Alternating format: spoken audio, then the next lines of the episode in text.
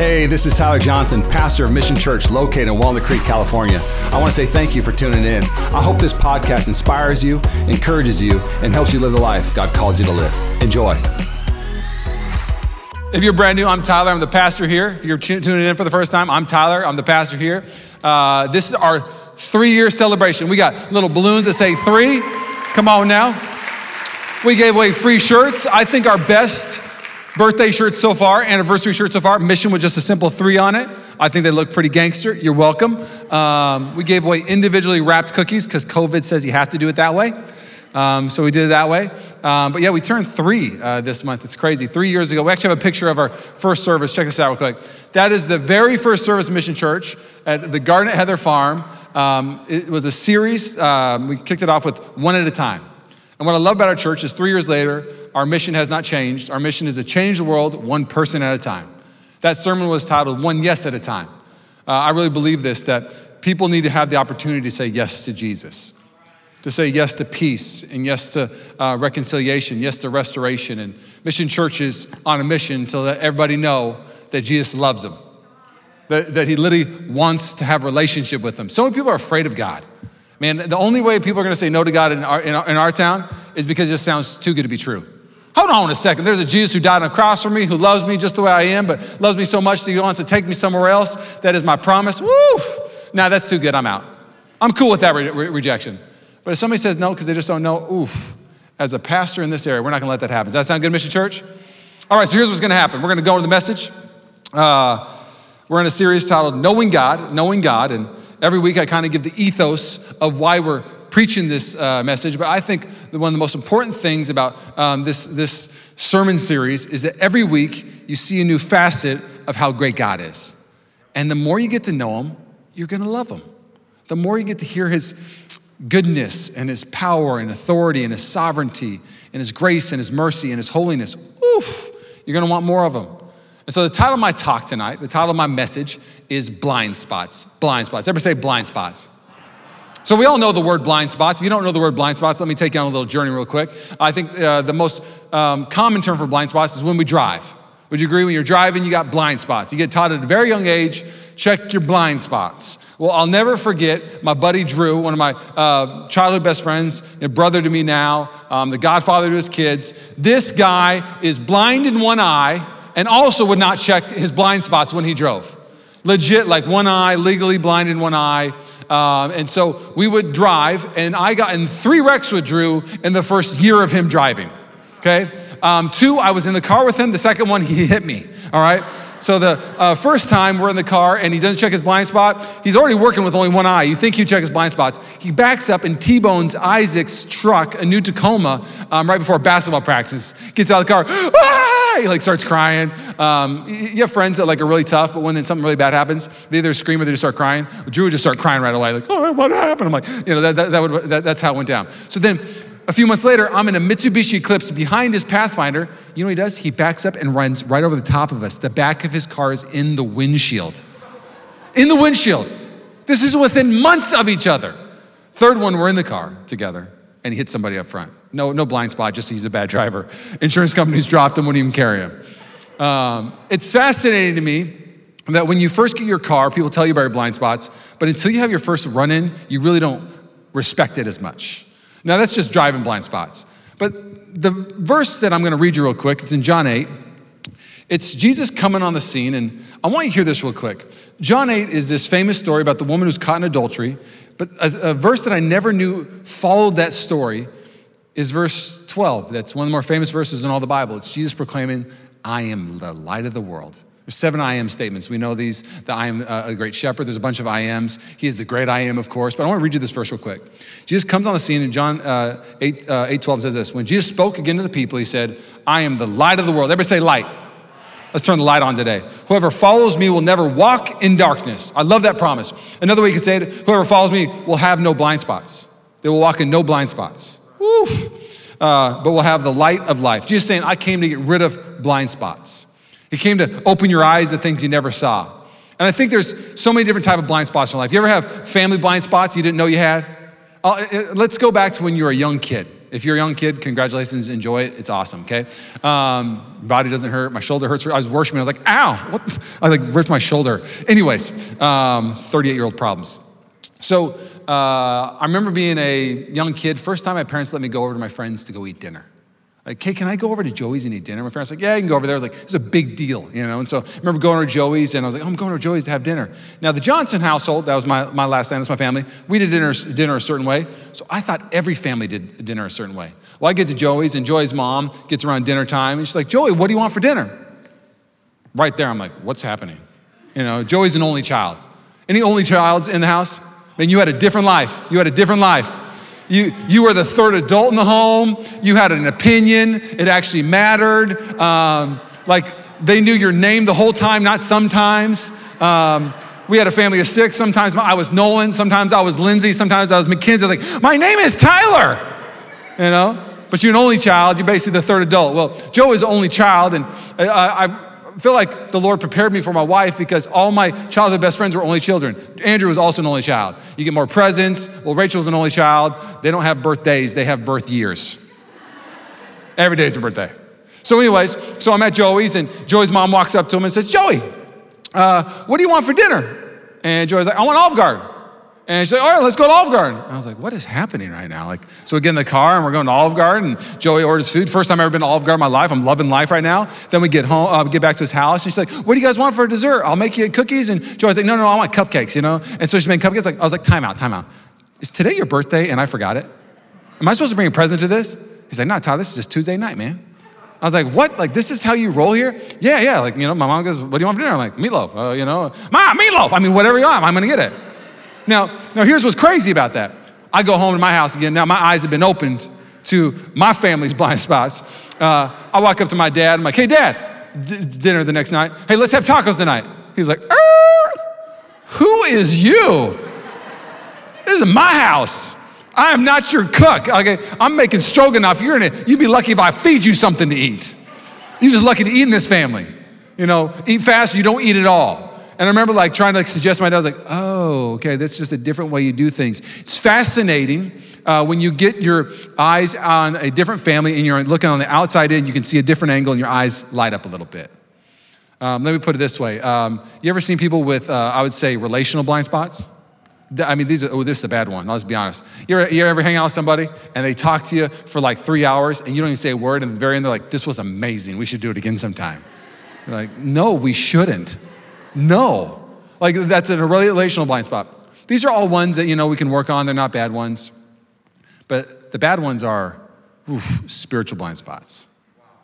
Man, the ones where Christians actually don't know that there's something going on in the spiritual realm. Do you honestly think Gavin Newsom is why California sucks? No. No. It's not him. Do you think America was bad because of Trump? No, it wasn't Trump's fault. No, it's not Biden's fault. I'm, I'm, I'm going to preach real quick. Can I preach a little bit? Welcome to our first service. I already went there. The Bible says there's principalities, demons who actually want to destroy school systems, demons who actually want to have kids kill themselves, demons who want to destroy families. And the Bible says, open your eyes to these blind spots. There are principalities that want to destroy the East Bay region. But if there are Christians that have their eyes open to these blind spots, we actually have a force greater in us called the Holy Spirit that cannot be stopped. And we pray and we say, This is not for you. The gates of hell cannot stop us. Woo!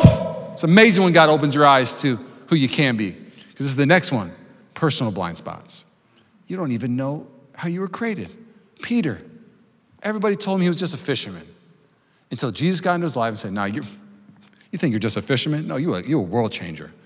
You're such a world changer, I got to change your name. Simon, that, your name is Peter, and you're rock, and you're a world changer. If you allow Jesus to speak to you through his word, if you allow the Holy Spirit to really shape your life, you're gonna hear a lot of great things about how God designed you. You're gonna find out that you're a world changer you're going to find out that you are called to defeat the gates of hell and change the world. So Jesus comes on the scene in John 8. And if I could be honest, John 8 is, for me, as I've read it, it's one of the darkest chapters in all of the Gospels. I don't think it's an accident that Jesus, after one of the darkest 11 verses, says, I'm the light of the world. Because in this 11 verses, you're gonna see, is you're gonna see religious people wanting to destroy and shame a sinner. That's some dark church right there. Who's a sinner in the house? You are? Kill him. That's a weird church. That's dark. Can we agree that'd be a dark church? Everybody, bring the sinners up real quick. Okay, stand right here. We're gonna stone you to death. That is a dark church. But that's the church that man has created using the Mosaic law and perverting the Old Testament. Not only that, he's gonna encounter a woman. She's a desperate housewife, basically. She saw a man, she, her Psalm 23 is a little different. The Lord is my shepherd, I shall take what I want. That's not how the verse goes, but she's manipulated it. We look at this verse sometimes, but I'm being honest, you're not, if you're new to church, there's a story. And we always think the Pharisees, are the villains, and the adulterer lady is the victim. No, she's a vicious homewrecker. She, she's somebody who saw somebody she wanted and didn't think about anything else. And maybe the guy saw what he wanted and they didn't care about anything else. And so it's just a dark 11 verses of man's depravity and religion hurting it even more.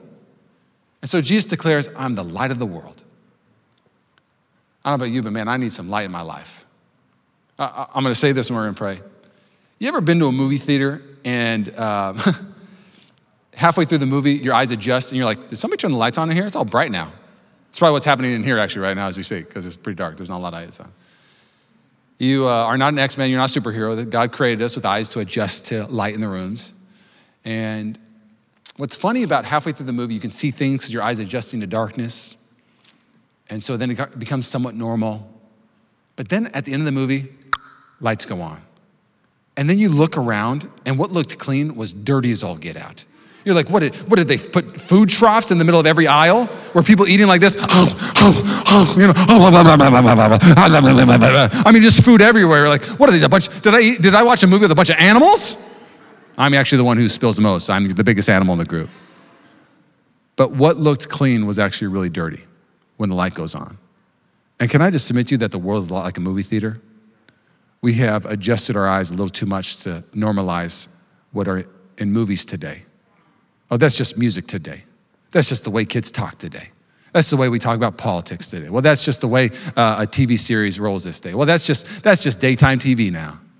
No, when the light goes on, you'll see a lot more darkness. You'll be like, I don't want any part of this. And Jesus wants to come to your life and show you a, a better way, a brighter way, oh, a lovelier way. Does that sound good? Let's bow our heads and pray. God, we give you this message. Oh, Lord, I pray that my words will fall to the floor and your words will soar. Oof, I pray that you take this average message, this average person, and use it to maybe make something amazing tonight. And Lord, I believe that your scripture cannot return void because that's what scripture says. Oh, I pray that my words will fall to the floor and that your words will soar. Oh, we need you. We need you. Everybody said? All right, let's turn to the Bible. John 8. We're going to be in John 8. We're going to go 12 verses. If you've been watching online, I've got this new style. Shout out to online again. Miss you. Wish you were here, but I get it. If uh, take your time. Can't wait for you to come back. Uh, it's many people text me, hey, I'm bunking up with our, my mom right now or my grandparents. I can't come right now. Uh, all good. Miss you though. Love you. Um, but I, I, I feel like I, for 17 years, finally figured out the way God wired me to preach. It took me 17 years, but I feel like I figured, I figured it out. And it's just reading scripture and just sharing the revelation and the uh, context that really Jesus wants us to see in it. At least that's how I think I'm supposed to do right now. So I'm gonna preach it like I feel it, is how I say it. Does that sound good? Okay, John 8, John 8, if you ever Bibles, whoa, stool. Uh, first time in front of people, I almost missed a stool. And then we would have had to post the 5 p.m. instead of the 7 p.m. because you can't post me falling. Okay, let's go to John 8. John 8, verse 1. But Jesus went to the Mount of Olives. Early in the morning, he came again to the temple. All the people came to him, and he sat down and taught them. The scribes and the Pharisees brought a woman who had been caught in adultery, and placing her in the midst, they said to him, Teacher, this woman has been caught in the act of adultery. Now, in the law, Moses commanded us to stone such a woman. So, what do you say? This they said to him, they said to test him, that they might have some charge to bring against him. Stop. Other translations say, this is where they trapped him. All right, there's a lot of debris on the runway right there. Six verses, ton of stuff you got to unpack. So give me some time to unpack all the debris on the runway. I'm going to answer five questions that I feel like if you understand these five questions answered, this story will come to life in a different way. You might see a new revelation that might help change your life. Ready? First question is, what does it mean to be caught in adultery this time? Like, what's, what, what, what's the big deal here? Well, let me just unpack real quick. The old Mosaic Law, the Pentateuch, the first five books in the Bible, the Old Testament, there's laws of do's and don'ts, uh, 400 plus uh, I think, don'ts and a few hundred uh, do's. Well, one of the uh, don'ts was uh, don't commit adultery. and the penalty in the Mosaic Law was death. Now, a couple things in the background of this. This hasn't been, um, uh, theologian scholars show that they weren't enforcing this the last 1,000 years. It was really hard because for you actually to catch somebody in the act of adultery and for it to be death, it couldn't be like a rumor.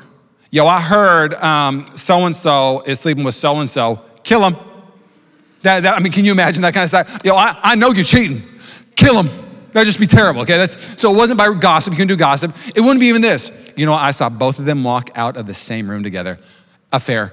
Kill them. Can't do that either. You know, if you had text messages, sorry, can't kill them that way either. Text messages would not work in this time. Here's the only thing that would work literally walking in the room and catching them in the act of adultery. Now you gotta ask yourself, why were the Pharisees inside somebody's bedroom in the act of adultery? How would they even know to go to that bedroom? This is an obvious thing the scholars show that the Pharisees were setting this woman up to use her to trap Jesus. So the first thing you need to understand is this is just birthed out of the grossest schemes. And can I be honest? When you birth things the wrong way, they're not gonna play out the right way. Let's keep going. Second question is this Where is the man in this? They bring the woman, they say, This woman was caught in the act of adultery. And all they say, Where's the man at? I, I, feel like it's interesting to me that in the Mosaic Law, this is what I love about the Bible. Ready? The Old Testament was never uh, was put in place to make sure there was no partiality. It was not to, meant to favor the rich. It was not meant to favor the poor. It was meant to favor mankind because God loved mankind. It wasn't meant to favor man. It wasn't meant to favor woman. It was meant to favor mankind. Woof. So here's what happens with man-made religions. They oppress women and elevate men. So these guys in a man-made religion, like, hey, don't worry about that guy. He's a dude. Let's just take care of the girl. Let's get her out of here. I'm, I'm, I'm thinking the guy, the guy was probably in the crowd. Yeah, kill her. She's an adulterer. I was there. I know. I think he was there. So the first thing he gets is, where's, where's the man at? Even so let's keep going. Third question. We're, we're cleaning up the debris from the runway. Here we go. Why was adultery such a big offense? There's three things that in the Jewish law at this time that would equal a death: murder, common sense, hopefully. If not, let's talk after service. Uh, idolatry, and then adultery. And for the Jewish fabric of family, they understood that if family was strong, everything was strong. And adultery attacked family. And if you don't think the enemy's trying to attack families again today, oh, open your eyes from those blind spots. Man, be vigilant about your home. Be vigilant about your family. Oh, th- th- that's a big one. Come on. Next one is in this que- a question in the sex. What, what's, what's the girl's name? Another question What's the girl's name? They come up and they just say, This woman. The Pharisees were using her as a tool to trap Jesus. Let me tell you about the Bible quick. The Bible's obsessed with names. Jesus, God, Jesus, the, uh, Jesus, the Father, the Holy Spirit, they love giving new names. Old Testament, you know, your name was uh, Jacob, now it's uh, going to be Israel. Okay, your name was this, now it's this. Oh, you're the son of this person. The, the Gospels, genealogies, full of names. Do you know in Revelation there's a book of life and your name's in it? Names everywhere. Here's the, here's the problem when we stop to use names with people. Oh, that president. Let me put it this way. I'll you get real with you. Tiger Woods, I'm a big sports fan. Tiger Woods got in a car wreck last week in LA, and I was like, oh my gosh, not Tiger. Not Tiger. I was like, it was like, it was like one of my own family members. But here's the only reason I was stressed. Do you think he'll ever play golf again? And I processed like, this guy could have died. And then I went there after I started sending my message. Tiger Woods, put some names on it. He's the father to Charlie and Sam. He's the son of, I don't know the mom's name, sorry. He's got a girlfriend for two years. I don't know her name either, but I was trying my best. And I was like, this guy isn't a performer, he's a person. Man, the next time you start wanting to use somebody or you want to judge somebody, start putting some names around them. Oh, if you start to look at leaders and officials differently and knowing that they're fathers and mothers and sisters and brothers and sons and daughters, you just treat them differently. This, this woman, that guy, that person in the car, that's why road rage is hilarious. It's just a person, you don't know their name. Imagine if you like road raged me, like, oh, that's Tyler, you changed, right? Okay, let's go. Um, last question Why was this such a big trap? Why was this such a big trap? I think we have to ask that question. Why were the Pharisees like, oh, we got him now? Woo! We got Jesus in a box and he's done. Let me just tell you something. You can't put God in a box. You can't do it. So, so here's why they thought it was such a big trap. Jesus at this time was known as the friend of sinners, the friend of sinners. Well, they thought, well, if we have him kill a big sinner, He's gonna be called the murderer of sinners. He can lose all his following. They don't like that he had influence. So he, he, they want him to trample on the sinner. That's one option. He'll lose that way. That's the door one. They're like, okay, we got him in door one. He's trapped. Door two, well, if he doesn't and he lets her just go and he winks at sin and goes, oh, it's all good. What's sin? Sin's no big deal. Just do your thing, girl. Do you, boo boo. You know, whatever. If he does that, then he's trampling on the law and he's supposed to be the Messiah. Thirdly, the Roman uh, rule at this time they were the only ones in charge of capital punishment. Nobody was allowed to do capital punishment except the Romans. So then he would actually be uh, an enemy of Rome. So that these three traps, like, oh, he's done. And here's what's amazing. I'll just give you one of the, the, the ending points already right now is in this story, they think they have him trapped, but the problem is, is that Jesus will never wink at sin. Can I just tell you something real quick? Church gets really dark if we start winking at sin. If we use our platform and we start preaching, you know what, just because I love you, it's all good. Don't even worry about it. If we start winking at sin at Mission Church, church gets dark in two seconds. We cannot wink at sin. But I don't want us to trample on sinners. So what do we do? Here's what Jesus does. On the cross, he does not wink at sin. He dies for sin. He pays the ultimate price for sin. He says, "I know, no, she's to pay the price, but I'm to pay it for her." Not only that, but the law he goes, the law, the law demands a payment. The law demands a sacrifice. So I am not going to trample on the law. and I'm not going to trample on, on the sinner. Here's what I'm going to do I'm going to show her grace. And door number four is this thing called grace. And the Pharisees were like, we lose grace. Not only that, he honors the Roman rule in that. Man, there's just something about the way Jesus rolls. Oh, let's keep going. Let's read uh, the next verse. Jesus bent down and wrote his finger on the ground. Wrote his finger on the ground. This is one of my uh, favorite parts of the message. I think it's hilarious. So, uh, so many theologians, so many scholars uh, have opinions on what it is. There is a common one that most of them believe it is, and I agree with this one. So I'm gonna, I'm gonna share my guess when we get to heaven. If I'm wrong, it's all good. This is just what I'm submitting to you, what he wrote on the ground. So um, you look at, uh, there's three things that most scholars believe why uh, what he wrote on the ground is this. Now, I think what he wrote on the ground, most scholars believe what he wrote on the ground, is people's sins on the ground. So, like, maybe not even their name, but like, lusted after blank blank.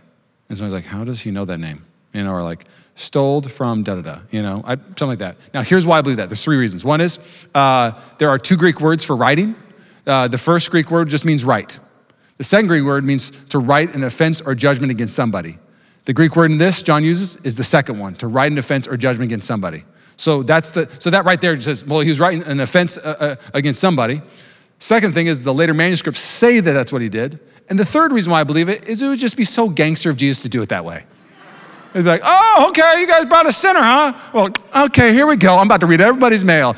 You are a huge sinner there, Matthias. Um, yeah, over there, Thomas. Mm-hmm. Yeah, you're a huge luster. Uh, yep. I mean, just all like, oh. Goes on to say, let's keep reading. And as they continued to ask him, he stood up and said to them, Let him who is without sin among you be the first to throw a stone at her. And once more he bent down and wrote on the ground. But when they heard it, they went away one by one, beginning with the older ones. I think the older ones left first because they had the most sin. When we get older, we shouldn't get more prideful, we should get more humble. We should start realizing, man, I just, I need a savior. I'm just still so messed up at times.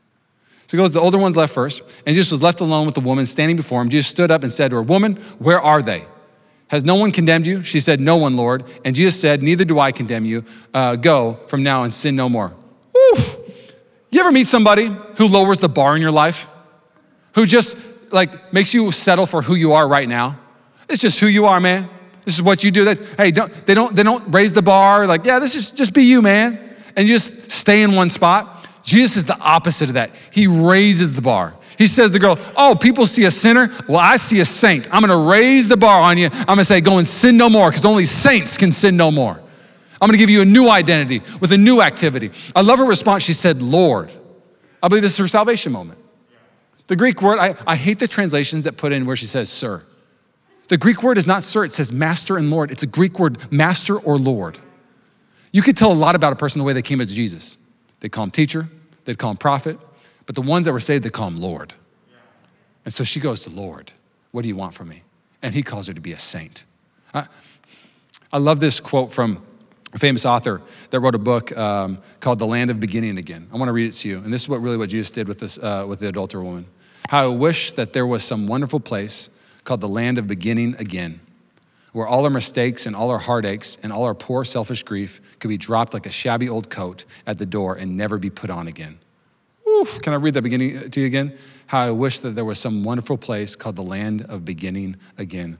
Okay, pause. I'm about to preach. Buckle up. Get your ears ready. I talk fast. You need to hear this real quick. I think a lot of people in church suck. I'm gonna say that suck at getting rid of their past.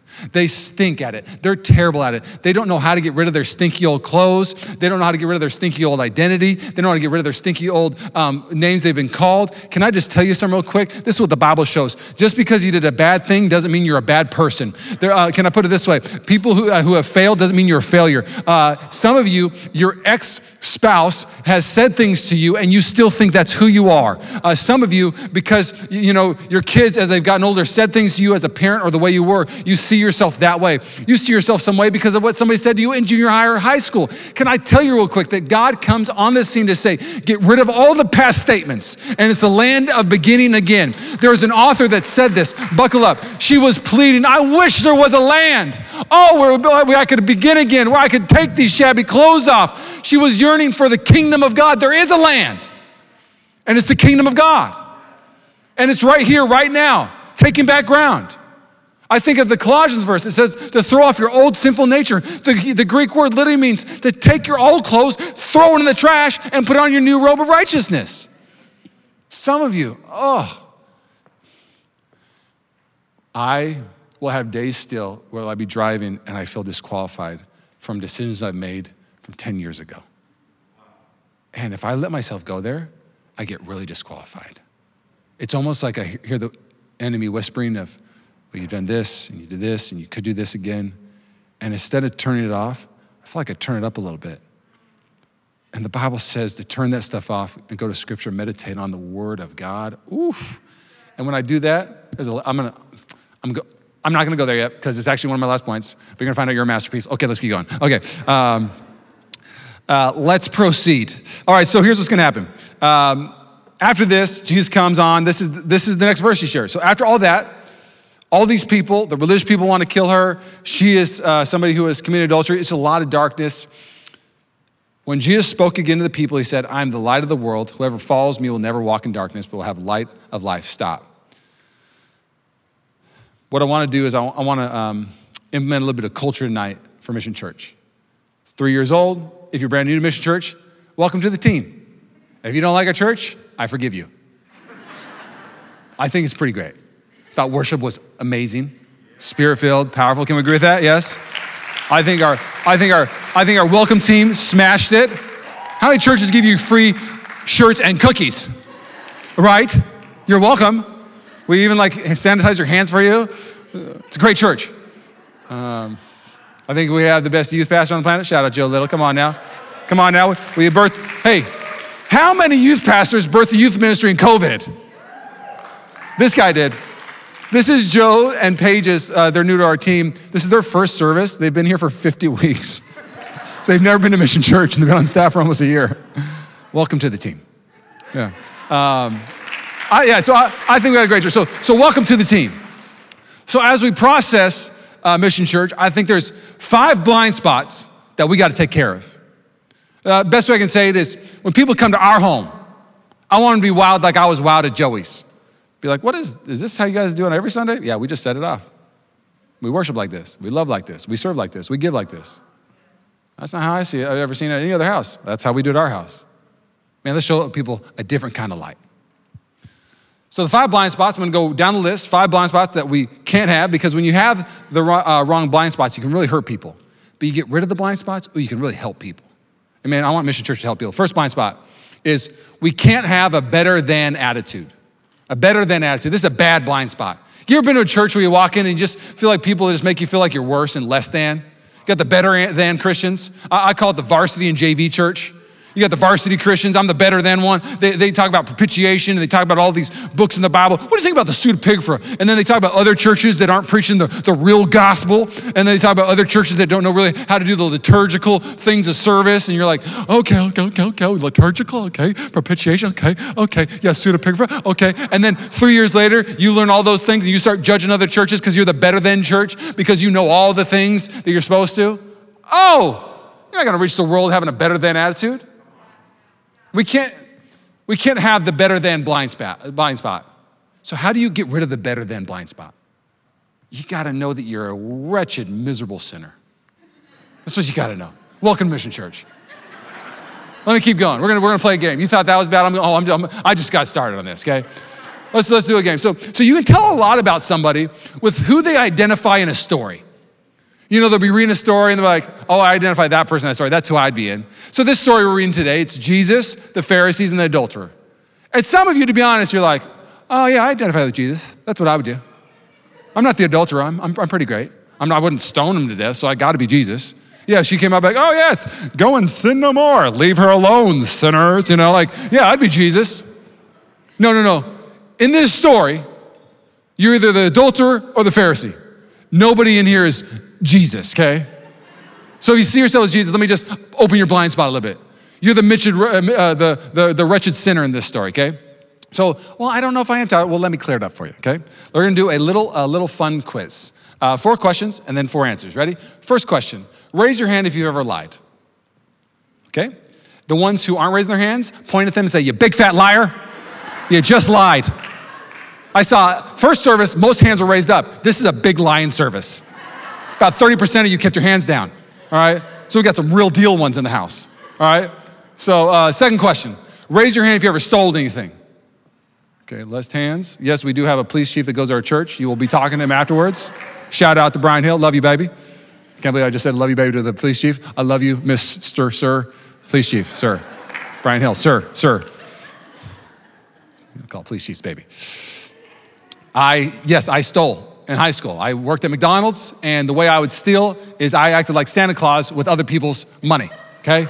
People would come into the Walmart McDonald's, and there'd be a family, I could tell they weren't, didn't have a lot of money. I'd be like, what do you guys want today? It's, it's, on, it's on us today. They'd be like, really? I'd be like, yeah, order anything. And then I press the comp button. I'd be like, God bless you. I'm like, God bless you, sir. You're so generous. Yes, yes, I'm very generous with McDonald's money.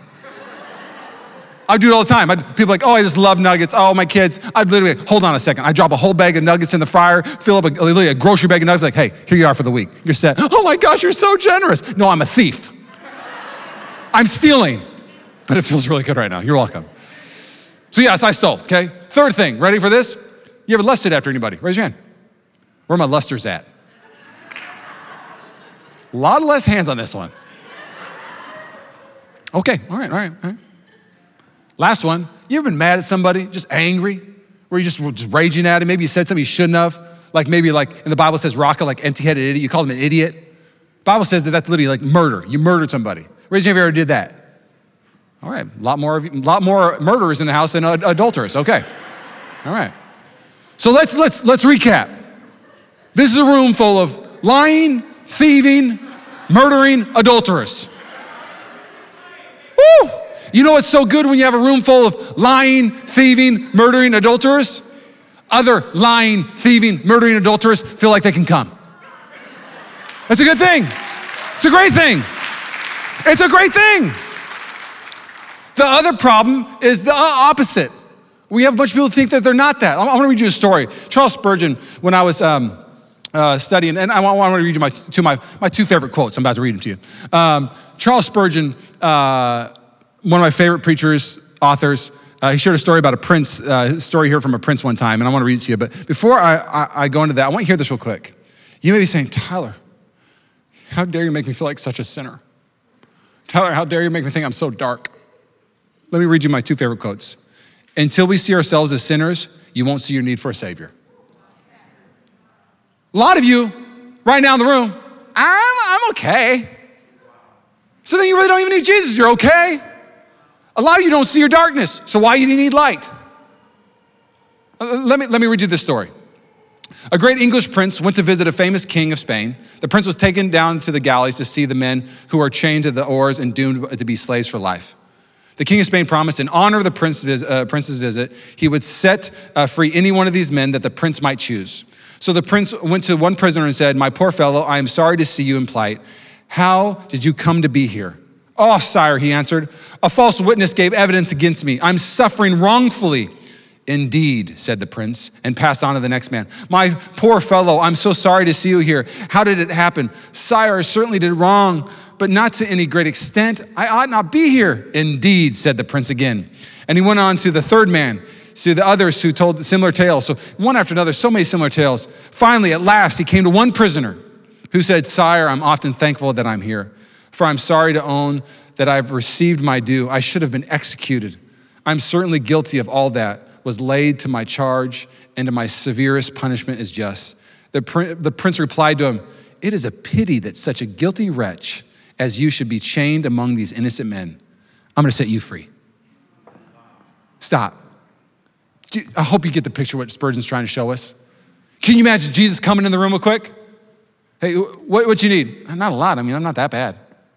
Okay, next person. How you doing? I'm fine. Uh, how, how you doing? Uh, pretty good. I mean, I, I, I did a couple bad things this week, but nothing that bad. Okay. How you doing? I'm broken. I'm lying. I struggle with this. And Jesus says, okay, I can work with this person because they know they need me. There's something to be said when the room is full of wretched, miserable sinners. They worship different. Can I submit to you why I think a lot of churches, I've never been to a church actually that's really religious that worships well. I've never seen it. I've never seen a really religious church. Like they're just super religious. They're always, you know, rah, they just, you know, like, like literally all about, um, I don't want to go there. So uh, really religious. Super religious. Are we there? Okay, good. Um, I know why I think why they don't raise their hands in worship. It's hard to raise your hands when you got stones in them. It's just, it's just too heavy. It's hard to raise your hands when you're throwing stones during service. I see them come in our church once in a while. Worship starts and they're like, look at that person raising their hand all emotional. They're just chucking stones.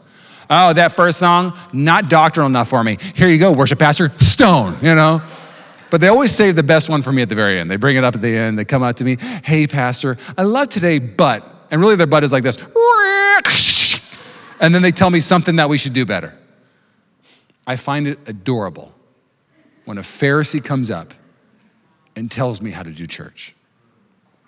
And can I tell you, we'll never have a better than attitude? We'll never say we know how to do church better than any other church.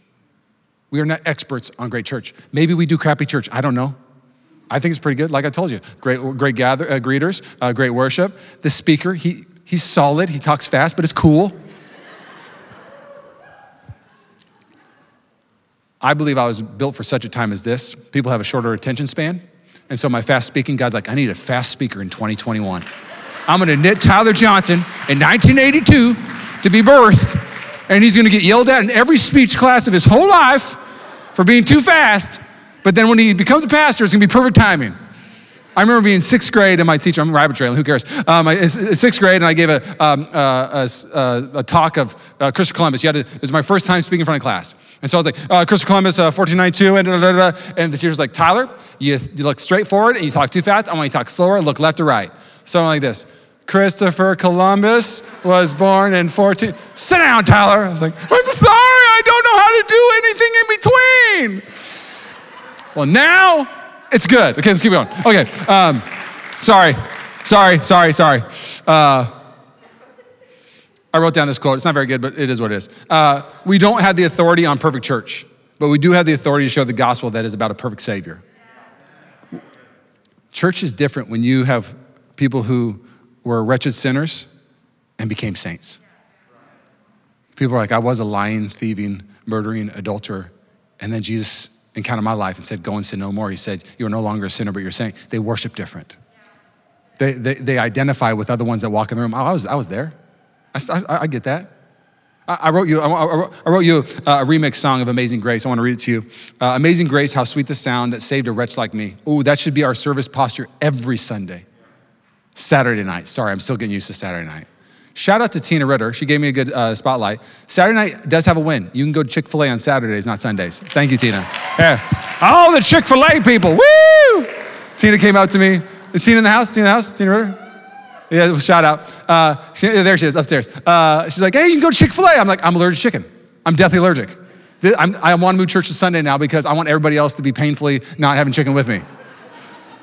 You feel that? Okay, go. Okay, um, so here's my amazing grace. This, this should be the posture. Amazing grace, how sweet the sound that saved a wretch like me. I once was lost, but now I'm found. I had blind spots, but now I see. I literally switched one word from blind, but now I see. Uh, pretty blasphemous to mess with that song. But anyways, let's keep going. Um, I got a couple more and then we're done. Uh, second one is Jesus is not a way, he is the way. This is one that we got to hold tight as a church. We can never be a church that starts creating different avenues for people to get saved, different avenues for people to feel good about themselves. No, Jesus has to be the way, the truth, the life. This is into discussion. Jesus says, I am the light of the world. Whoever follows me is going to be in light and not darkness. So we start giving somebody else a different kind of light. Oh, we dipped as a church. Do you guys remember the Apple Maps the first year they came out for the phones? They would send you to like Saudi Arabia when you wanted to just go to like to the coffee shop and be like, get on plane, buy ticket, go to Saudi Arabia, take right, take left. Like, this can't be right. Well, I'm gonna trust it. They can't be that wrong. And then you end up in Saudi Arabia. Anybody? Okay, they weren't that bad, but they were bad. Rachel and I were up in Seattle visiting my parents, and we were going to Red Lion Hotel uh, from my parents' house in Puyallup to Seattle. And so Apple Maps brand new. I got my first iPhone, and I, I put in the Red Lion. It's like, okay, take out this, take the, this exit, take a left, take a left, take a left, take a left. Finally, we're in a warehouse, and it's like kind of sketch. I'm like, this is not the Red Lion Hotel. And I was like, darn you, Apple Maps. I still used it for the whole year because they were like, every like few weeks, we fixed it. And then you'd, you know, put in 24 hour fitness, and it would take you to Dunkin' Donuts. You'd be like, well played, Apple Maps. You know better than I do. I'll take two donuts. And you just eat a donut instead. For one year, Apple Maps stunk. Fast forward how many other years? I love my Apple Maps now. I, I put in, I put in the, the, uh, the church today, and it was like three routes 12 minutes, 13 minutes, or 14 minutes. And Apple Maps is on the dot these days. It's amazing. But how silly would I be if Apple Maps never fixed and I kept on using it? 13 years. I'm, it's going to eventually put me to the right spot. I, I believe that it's going to get there. Oh, no, I'm in Iran again. Oh. Catch this. Culture is like the first year of Apple Maps, and they've never, ever changed. They've never gotten better. Culture says go this way, do it this way, live this way, don't forgive this way, don't love this way, uh, hate this person, like this person, stop talking to this person. Culture tells you all these different routes, and then you end up in Bitterville, the worst place to live. And if I could just, if I could submit to you today, that we as a church, why it's so important for us to cling to the light, to point to the light, to live only one way, is I think one reason why people keep on picking culture is they have nothing else to say yes to. We have to look different. It's gonna get a little awkward at times, but we have to be different. We have to love different, say different things, react differently. And the reason why is because we have a different GPS system. It's the Holy Spirit. Third one, almost done. Very similar to the number one, but I, I feel like these have to go in there. The I know better attitude. And, and really, what, the way this manifests is you value being right above everything else. You don't value loving God and loving people, you just value being right. I think when you have I know better than attitude, you get a lot of critics and you get a lot of critiques. But when you have a culture where I don't know everything, but here's what I do know, you start to get coaches and celebrators. And the church, and I can just speak for our church, Mission Church, if you're a critic and you love being a critic, like we're going to invite you to be a coach and a celebrator. Ephesians 2:10 says this, "For we are God's masterpiece. He has created us anew in Christ Jesus so we can do uh, the good things he has planned for us long ago." It's basically saying you are made on purpose for a purpose. It says you're a masterpiece. Can I just tell you real quick? I grew up in public school. I met some pretty good bullies. Ooh, they were bad news. then I started going to church when I was 17, and I had never seen bullies like that in, the, uh, in public school. That bullies in church dominate the bullies of public school for me. I, feel like the Pharisees in this story, even. Do you remember the arcade game where you had to whack the alligator or whack a mole? You had to whack, whack, whack, whack, whack. You know what I'm talking about? Well, I, I feel like the Pharisees played that with sinners. Whack a sinner, whack a sinner, whack a sinner, whack a sinner, whack a sinner. How many did you get today? 27. How about yourself? Great job. How many people did you critique today? How many people did you knock down today? So I get into church and I feel like a lot of the people who I want to be my mentors, they think it's their job to break me. My bosses at churches that I work at, it's their job to break me. And I want to scream at the top of my lungs, I've already been broken too many times. Broken in a broken family. Broken with words that were said to me at a young age that never should be said to a kid. Broken by friendships and betrayals. I mean, you name it, I could go on a list. I've already been broken. I need somebody to help build me up. I need somebody to tell me that I am a masterpiece, that I was made on purpose, because I've already processed suicide, because I already think I am terrible. I mean, people in the church need coaches that celebrate them. Coaches that say, hey, you had a bad first half, but you can have a great second half. Hey, you had a bad first quarter, but that doesn't mean your second, third, and fourth quarter are gonna be bad. I'm here for you. You're gonna do it because I see a saint, not a sinner. Oh, the people that, you wanna know why I know I can see a better quarter? Because I had a bad first quarter too. Oh, I thought I knew everything I didn't. Still trying to figure it out. If, if you wanna get over there, I'm just right here and you're right here. I'm just a little farther than you. Come on, come with me a little bit. We'll go together. Oh, man, let's be a church that builds people up. The I know better than attitude doesn't build people up, it beats them down. Let's keep going. Two more and then we're done, church. Tolerating good enough. These are quick. Tolerating good enough. We will never be the church that tolerates good enough. Jesus did not die on the cross so we would have a good enough church. He didn't die on a cross you'd have a good enough marriage or you'd live a good enough life. Can you imagine him saying to the adulterer at the very end, Hey, you know what? I know you had a bad childhood. I know that a lot of guys uh, um, are manipulators, so just don't commit adultery a lot. Just try to be pretty good. Well, you got it, Lord. See you later. Could you imagine him saying that?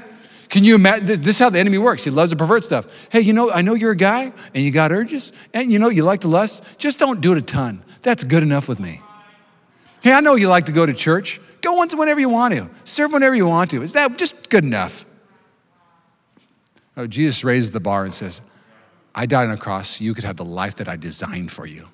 And it is not a good enough life. It is not a good enough decision life. It is the highest bar of loving, forgiving, serving, conquering, becoming everything you're called to be. There's something in that swagger, a holy confidence. Woo! We will not tolerate good enough at Mission Church. Man, our worship is going to be the greatest thing on the planet because the Holy Spirit's in the room and the deliverer's in the room. Ooh, I thought they demolished it today. Let's keep going. Um, last but not least, worship team come up. We're done. Um, I went 15 minutes over. I'll do better next time, okay? they say 30 minutes is a good time. I went 40. I'm sorry. Um, last one Jesus must not, must not be only the light of the world, but the light of your world. This is a big one for me. This is a big one for me. Do you know one of the biggest things people crave today in our society is authenticity? In a world full of fake Instagram, fake everything, people want real. You can even see it just in the way people are shopping for food these days. I remember being a kid and there was like one organic like bag in the whole store. And I thought it was weird. I'm like, weirdos who eat organic food, you big old weirdo. Give, give me my Ritz, you know? Give me my chemically filled Oreos. These are delicious. And now, like, everything I order is organic at Whole Foods. I'm getting fresh caught salmon from Alaska. I have a lot of allergies, though, that's why. I got a lot of allergies. I blame Monsanto, I don't want to talk about it. And now, today, in church, the last thing they need is to come to a fake church that talks about a light but never actually lives the light and shares a story of what the light did in their life. There's something powerful when the light actually becomes your light. Psalm 23, can I just be honest? There's this moment in Psalm 23 it talks about valleys and it's dark, and the shepherd's gonna lead you out of the darkest valleys. I've had some dark valleys in my life. And if we had coffee, you didn't hear me preach, man, I'll share them with you. And I'll share the only reason why I'm here today is because there was a light that wasn't just somebody's light, it was my light, and his name was Jesus. He was my Jesus, he was my Savior, he was my Redeemer, my leader. And he led me out of that valley. I've had depression, dark depression seasons. And without the light not being a thought, but actually being my light, I would have stayed in those seasons. I've had terrible things happen to me in my life.